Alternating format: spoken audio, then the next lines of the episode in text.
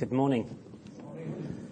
Um, I was quite excited when I found out we were doing 1 Corinthians because um, so far, whenever I've talked on Sunday morning here, I've been asked first to do Psalms, which I know a little bit about, and then twice on revival, of which I know next to nothing about. And now 1 Corinthians, oh, like, oh, I know stuff about that. I was quite happy. Um, 1 Corinthians is a book I've taught many, many times, and not for a while, but um, I used to teach it a lot, so I was quite excited, like, yes, get to get into 1 Corinthians. It's one of my favorites. And so I'm glad we're doing that this morning. Um, so we're looking at 1 Corinthians 8, and so what I would think I would do to begin is actually read it to you, because it's only little, and so we can do that. So it's 1 Corinthians, all of chapter 8. Now, concerning food offered to idols, we know that all of us possess knowledge. This knowledge puffs up, but love builds up. If anyone imagines that he knows something, he does not yet know as he ought to know. But if anyone loves God, he is known by God. Therefore, as to the eating of food offered to idols, we know that an idol has no real existence, and that there is no God but one. For although there may be so called gods in heaven or on earth, as indeed there are many gods and many lords, Yet for us there is one God, the Father, from whom are all things and through whom we exist, and one Lord, Jesus Christ, for whom are all things and through whom we exist. However, not all possess this knowledge, but some, through former association with idols, eat food as really offered to an idol, and their conscience, being weak, is defiled. Food will not commend us to God. We are no worse off if we do not eat, and no better off if we do.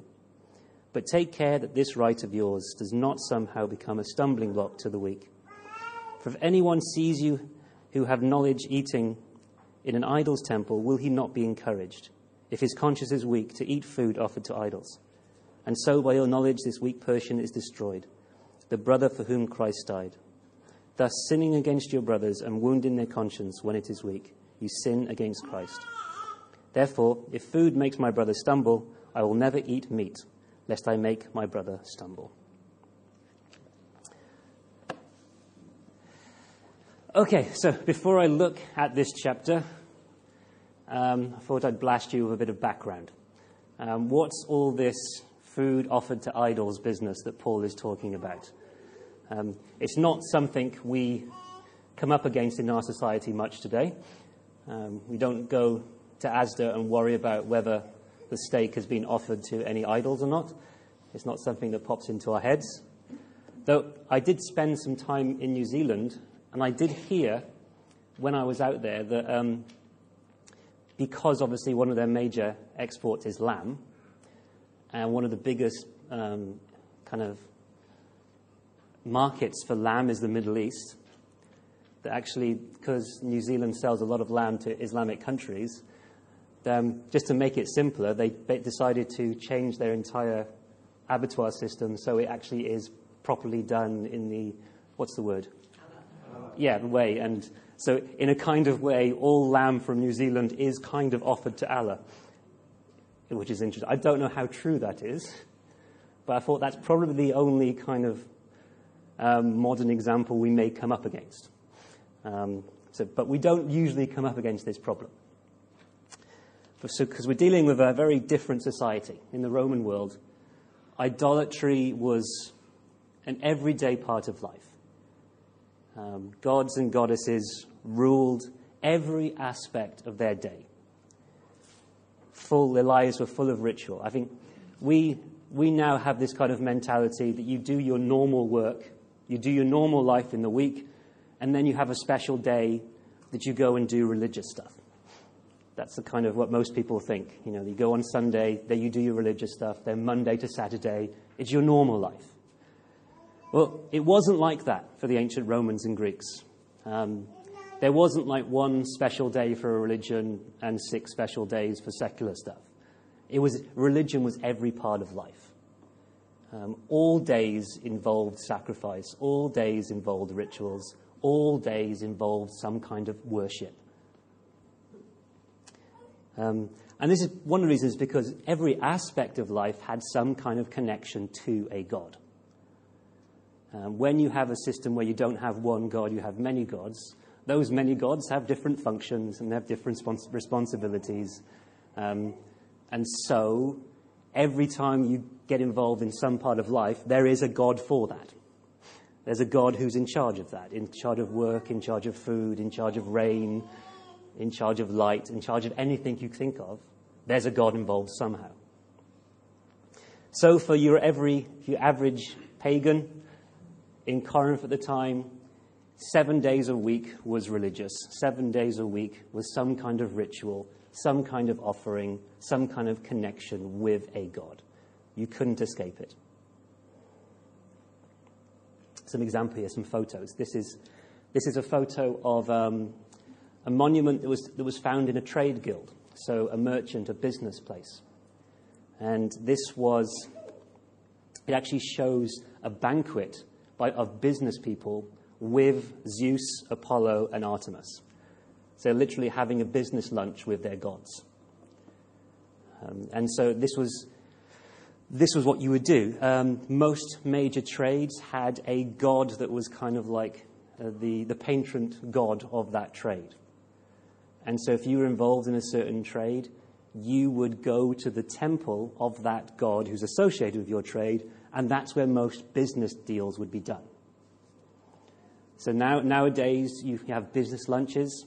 Well, they had business lunches in the ancient world too, and they had business dinners in the ancient world too, but they had them in temples. And when the trades would meet in larger groups to discuss things, they would do it in a temple. It wasn't just trade. There were no real kind of, um, you couldn't book out the harvester to have a large meal to celebrate your birthday or, or some kind of family gathering. Thank you, Jenny. Um, family, it's okay.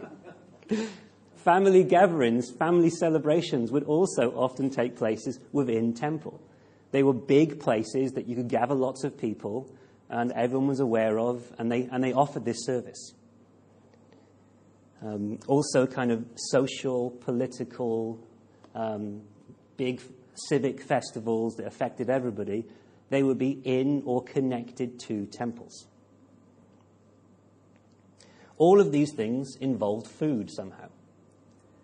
And what would happen is you would go to these temples, eat the food, and obviously the food in those temples would have been dedicated to the god of that temple. Um, so when the meat was, when the animal was slaughtered, it would have been offered to that idol, offered to that god. But often, especially when you think of big festivals, a lot of the food wasn't used.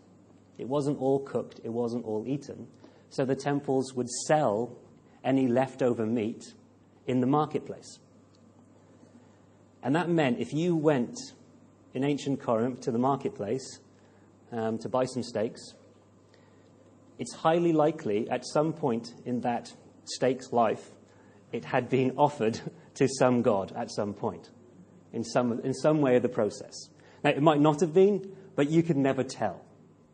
Because there would be a lot of meat in the marketplace that had been offered in a temple at some point. So you can see, this is not this is not necessarily talking, Paul is talking about people who are actively going into a temple and being a part of some kind of pagan ritual. Food that has been offered to idols could be eaten in your own home. You just don't know. Because it affected every part of life.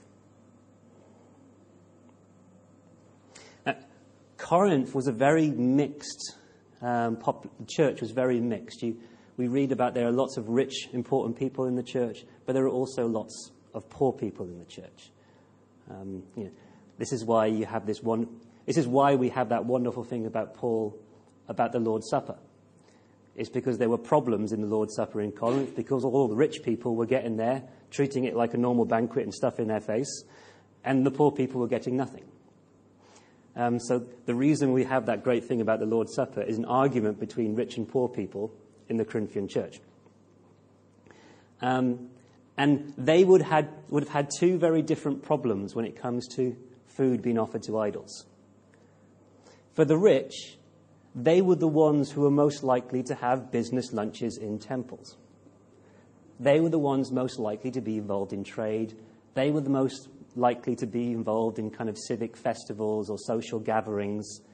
They're more likely to come across this problem in their everyday life, considering their peers and what they did for a living. And many people think it's actually the rich in the church of Corinth are behind this whole, it's okay, we can do whatever we want kind of idea when it comes to this. Because it's going to affect them the most if they start to say, no, you cannot eat this food. They're the ones that are going to suffer the most, the rich people, or be inconvenienced the most. For the poor, well, the likelihood is that the poor didn't really eat much meat. You know, we are, we are incredibly rich today. Even poor people today are incredibly rich. And one of the reasons you can tell this is they eat meat regularly. If you go through history, majority of times poor people don't eat meat because meat is expensive. And so poor people don't have that as a regular part of their diet. And this was true in Corinth too. The poor in the church would not have had meat as a regular part of their diet. So most of the time, this problem wasn't an issue for them because they couldn't afford the problem. But throughout the year, there would be big civic events, there would be big religious festivals. Um, one of them, you, you've heard of the Olympic Games. Well, Corinth used to hold the second biggest games in the Greek world, the Isthmian Games which was almost as big as the Olympics, almost as famous. And they held it every two years. And that would be a big cause for celebration. And there would be um, festivities going on throughout the type of games. And that kind of occasion would be one of the few chances in the year that poor people had access to meat. Because they could join these festivities and they could eat meat. Um, so their problem is if if you're not allowed to eat food offered to idols, then they're probably their one or two chances in the year they get to eat meat is denied them. So they both have two very different problems when it comes to eating this, this food.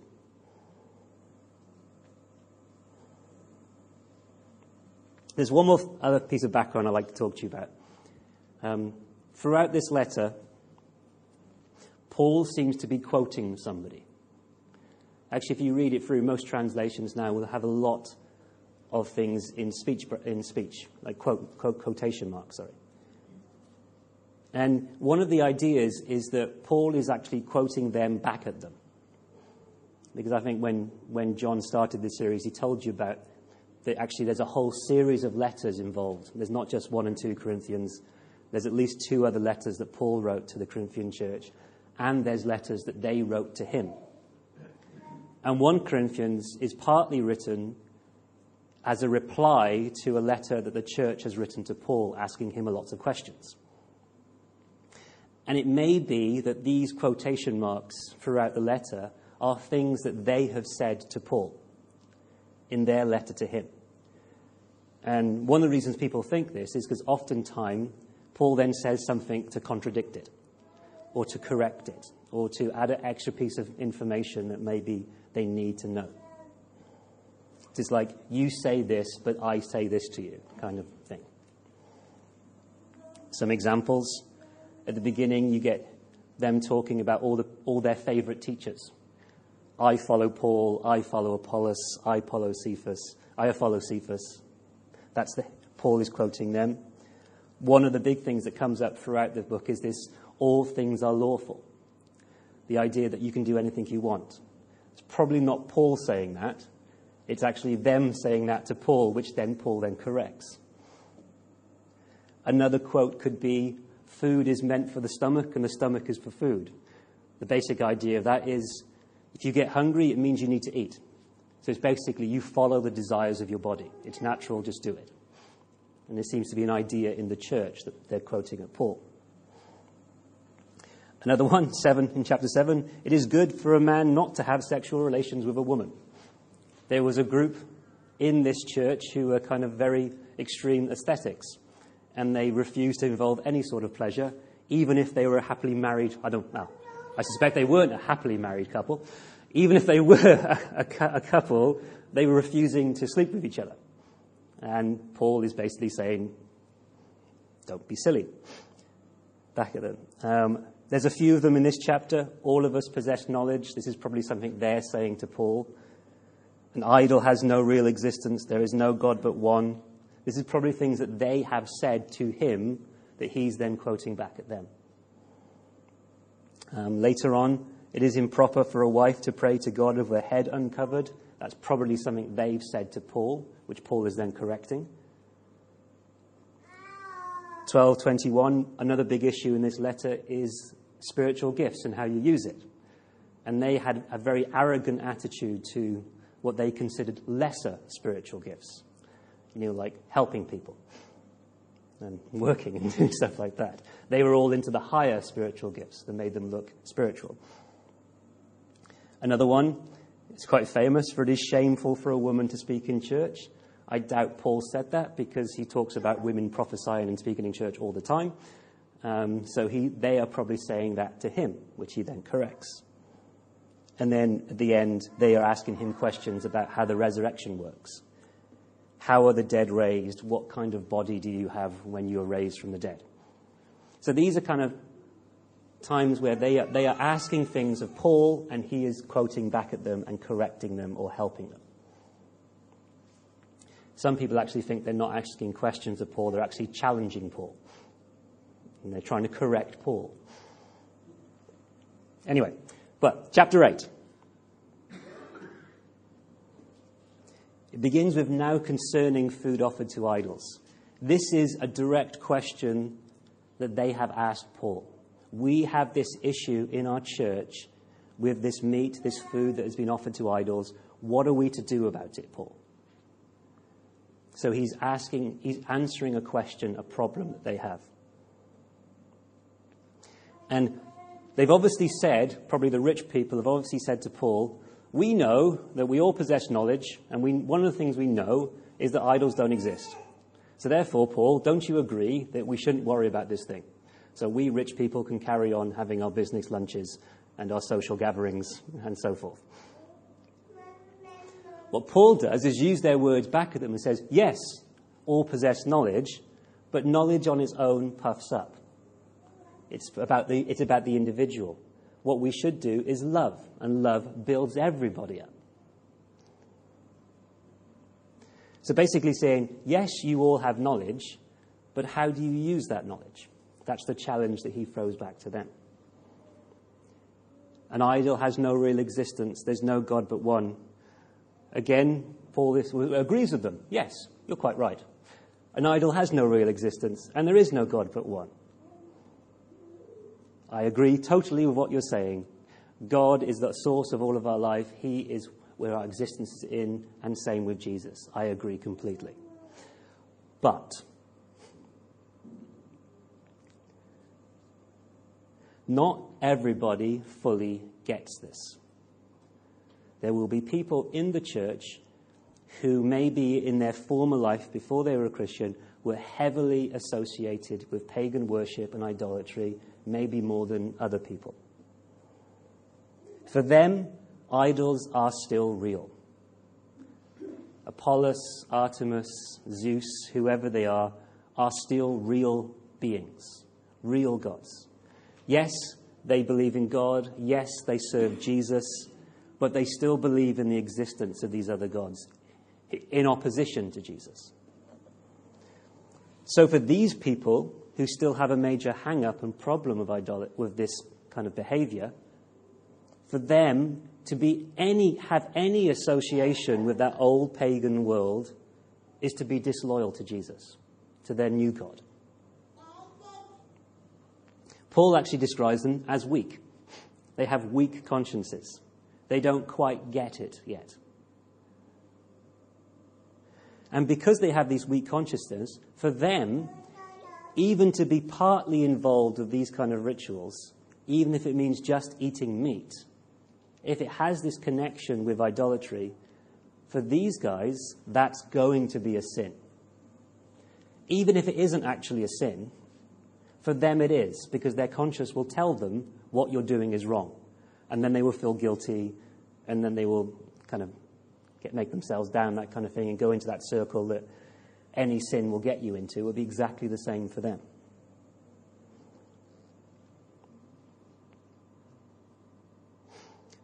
Paul doesn't think the actual food is going to actually harm them. He says, We are no worse off if we do not eat, and we're no better off if we do. So actually, this food that has been offered to idol has no power over the Christian. You know, it's not going to affect them. It's just meat. You can eat that steak, and you'll be no worse off, or no better. It, it won't matter. But for Paul, the problem isn't as such the freedom to eat this food or not. For Paul, the problem is the way people are using this freedom. The problem is the abuse of the freedom and how that freedom can be used to hurt other people, whether intentionally or unintentionally. He tells them, Yes, you have a right to eat this meat. There's not a problem. But you need to be very careful how you use that right. You are free to eat, but be careful with that freedom.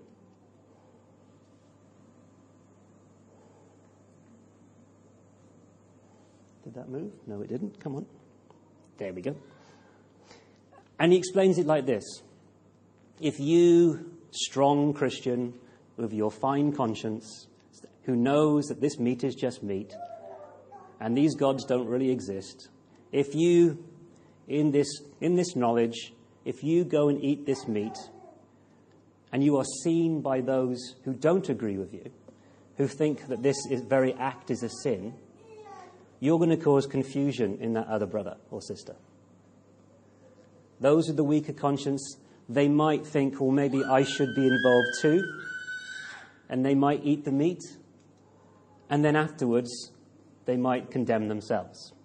They might just start feel guilty. Oh no, I've done wrong. Oh no, I'm disloyal to Jesus. Oh no, I've partaken with the food of demons, and so on and so on.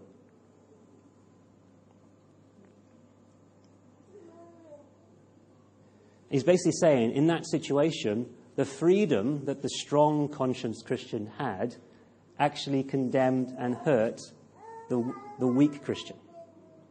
Those are the weak conscience.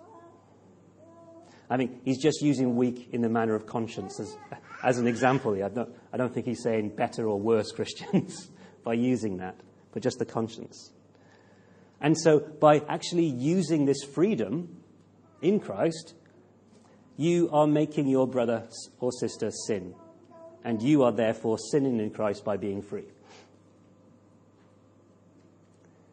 And Paul's conclusion to all of this is if by eating any type of food I will cause my brother to stumble, I will not eat that food. And that's his conclusion. But the real, it doesn't end there. This is where I have to kind of go slightly out of my slot that I've been given, because the actual answer to this conclusion is in a bigger picture answer to this problem, sorry. Chapters 8, 9, and 10 are a unit. They're all about the same thing. They're all about this issue of food being offered to idols. And we know this because um, in chapter 9, Paul does not start saying, Now concerning this that you told me. And chapter 10, he doesn't say, Now concerning this issue. It's not until chapter 11 that he says another now concerning. And he moves on to a different topic. So before that, he's still actually talking about the same topic. And in chapter 8, if chapter 8 is talking about, yes, you are free to eat this meat, but don't let other people stumble in doing so. In chapter 9, he actually starts talking about himself and his own freedom, his own rights and how he lays them aside for the good of other people. And then in chapter 10, he goes back to this food offered to idols problem and says, Yes, you are free to eat, but think about it. Should you really associate yourself with idols? So he kind of returns. But this, in the middle, is this laying aside of rights idea. Paul actually gives an example of this laying aside your freedom that he's asking the strong conscience Christians of Corinth to do. He says, I'm not asking you to do something that I don't, that I, I don't do myself. Let me show you how I do it. I am your apostle. I started, no, Paul I am your apostle. I started your church. I have authority over your church. I'm responsible for your church. That means I have certain rights. One, one right he mentioned is the fact I, I have the right to have a wife. And I have the right to have a wife who travels with me, like Peter does. You know, I'm right, I'm, I, have the, I have the right to have, have a normal home life, if you say, if you mean. But the other thing he focuses on is not that right, is that actually I have the right to get paid. He started the church, he worked for it, he put lots of effort and time. He was there for, I think, 18 months he stayed in Corinth, forming this church, and then went back and forth a lot of time afterwards. He actually, one of the things he says, if we have spown, if we have spown, if we have sown spiritual things among you, is it too much if we reap material things from you too? So he says, he's put so much into the church, he has a, he has a right to get something back because he's poured so much in. But he never did. He never asked for anything from this church. Paul and this team were never materially supported by the church in Corinth. They were by other churches, but not the church in Corinth. For all the time that they were there, they paid for their own expenses. When their own resources ran out, they started working to pay for their expenses. They didn't take anything from the church. They refused anything from the church. Because Paul wanted everything that he gave the church in Corinth to be a gift. Because actually, what he was doing in that is actually teaching them a message in their culture about the value of people and how they didn't respect teachers if they worked for a living. Um, they only respected teachers who get paid for teaching, not for doing other things. So he was actually trying to break something within their culture about value, and he did that by refusing to get paid. So he had a freedom, he had a right which he lay aside for the good of the church in Corinth. He knew it would be better for the church if the church never gave him anything. So he never asked for anything and never demanded anything. And then he says, now he's saying that you people in Corinth, you should do the same. You have a right, a freedom to eat this meat, to be involved in your city, to do these things. But for the sake of those who are weaker among you, you should lay aside this right. At times, when it's appropriate, to lay this thing aside in order to protect your weaker brothers.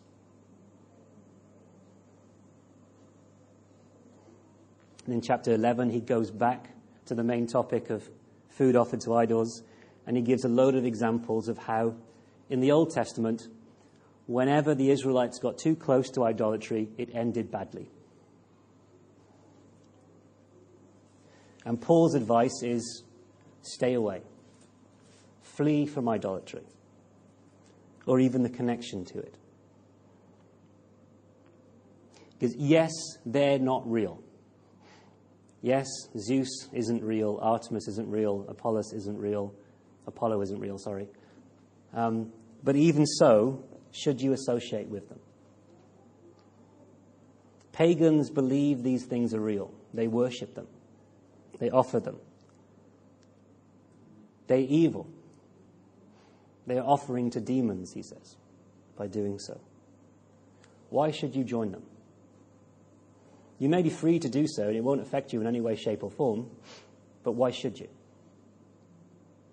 Yes, you are right. All things are lawful, but not all things are helpful. Not all things will build up the church. Some things which you are free to do may actually hurt those that are around you. And his actual conclusion to the whole problem is this If you go to the market and you buy some steaks, don't worry about it. Take them home and eat them. It won't affect you, whatever. Whatever history of that meat is, it's not going to affect you. It's not going to change you in any way. You will no be better off or worse off. It's just meat. Don't worry about it. If you go to someone's house and they feed you meat, don't worry about it. It's just meat. It won't affect you either way, better or worse. Just eat it.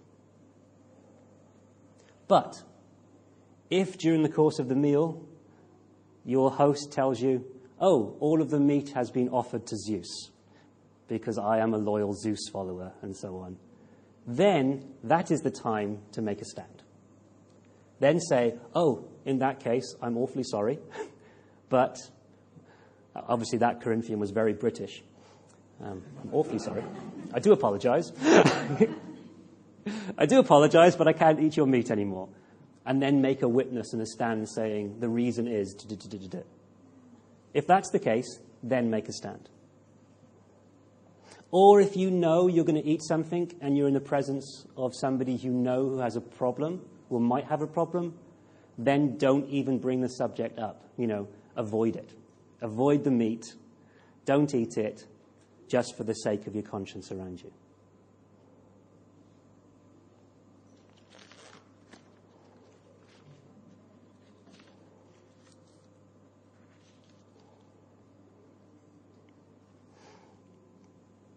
But, like I said at the beginning, it's highly unlikely that we are going to get involved in any meat offered to idols. Uh, we won't really have this situation. But I think this kind of situation comes up all the time in other aspects of life. What is freedom in Christ? I think Paul is arguing, not just here but throughout this letter, that freedom in Christ is not freedom to do anything that you want. If we, are, if we are going to follow Paul's example and ultimately Jesus' example, the freedom they choose is the freedom to lay aside freedom, the right to lay aside rights for the sake of those around us. Being free to think about other people before we do things not to be a slave to your own desires or your own rights, but whether those desires and rights will actually affect people or how they will affect people. Throughout 1 Corinthians, Paul keeps on coming back to two topics, two reasons that will guide people's actions. The first is witness. If by doing something are you going to affect the witness of the church? Will that action, will that decision affect the way the outside world perceives the body of Christ? And the other topic he keeps on coming back to will it make your brother or sister stumble?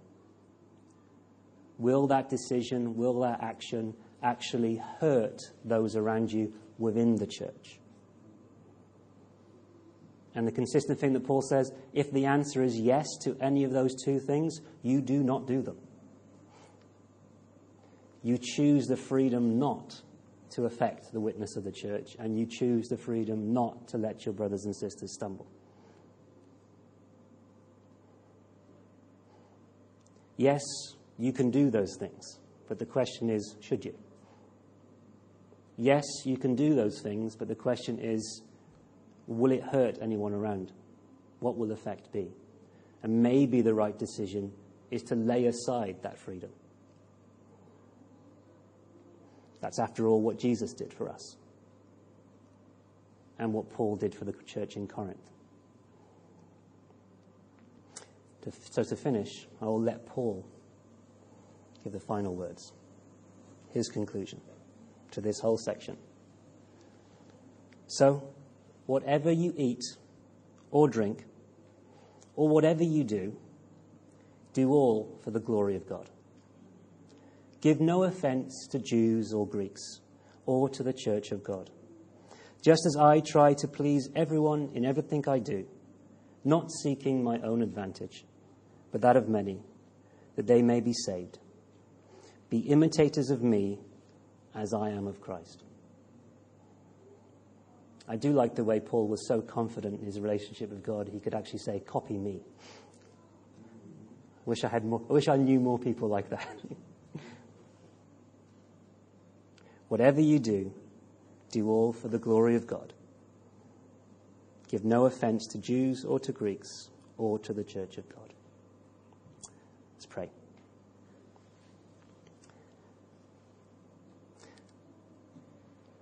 I thank you, Lord, that in you we are free. That it's not a, it's not a question anymore of following any rituals or any laws or any guidelines that make us acceptable to you or make, make us holy. You have made us holy. And you have, brought, you have bought us freedom with a high price. And we do thank you for that freedom. But we ask for the wisdom of how to use that freedom. We ask for the, that we may use our rights in a right way. That you will help us in our everyday life in our witness to the world around us, and in the way we treat one another. That all we will be do is for the glory of you and for the love of those around us. And that at times we may, have, we may know when to lay aside our freedom in order to help others around us. That we'd have that freedom, the freedom to choose, the freedom to choose not to do something, as well as the freedom to choose to do something. Help us, we pray. Guide us, we pray. Amen.